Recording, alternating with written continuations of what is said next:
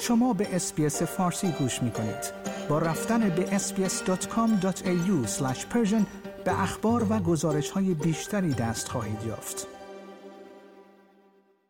مدیرعامل آژانس ملی بیمه معلولیت یا همان NDIS تنها چند هفته پس از انتخاب دولت کارگر از سمت خود استعفا داد.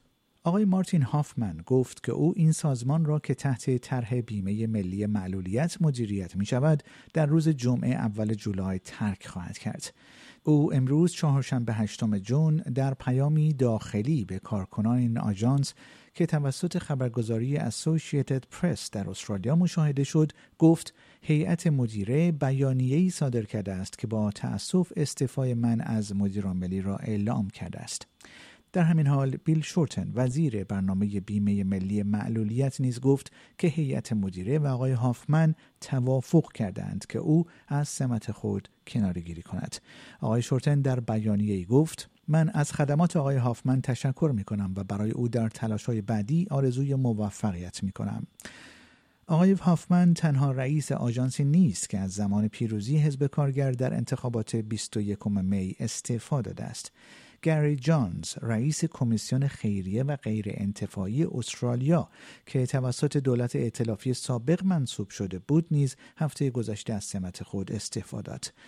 دنیس نپتین رئیس هیئت مدیره آژانس ملی بیمه معلولیت آقای هافمن را به خاطر سرپرستی این آژانس در زمانی که تعداد شرکت کنندگان در این برنامه ملی به بیش از 520 هزار نفر افزایش یافت تحسین کرد.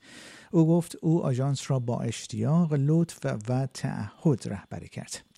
آقای هافمن نیز از کارکنان این آژانس به خاطر فداکاریشان تشکر کرد. تا زمانی که یک مدیرعامل جدید در ماهای آینده منصوب شود خانم لیزا ستودرت معاونت بخش بازار دولت و تعامل آژانس به عنوان کفیل مدیرعامل عمل خواهد کرد.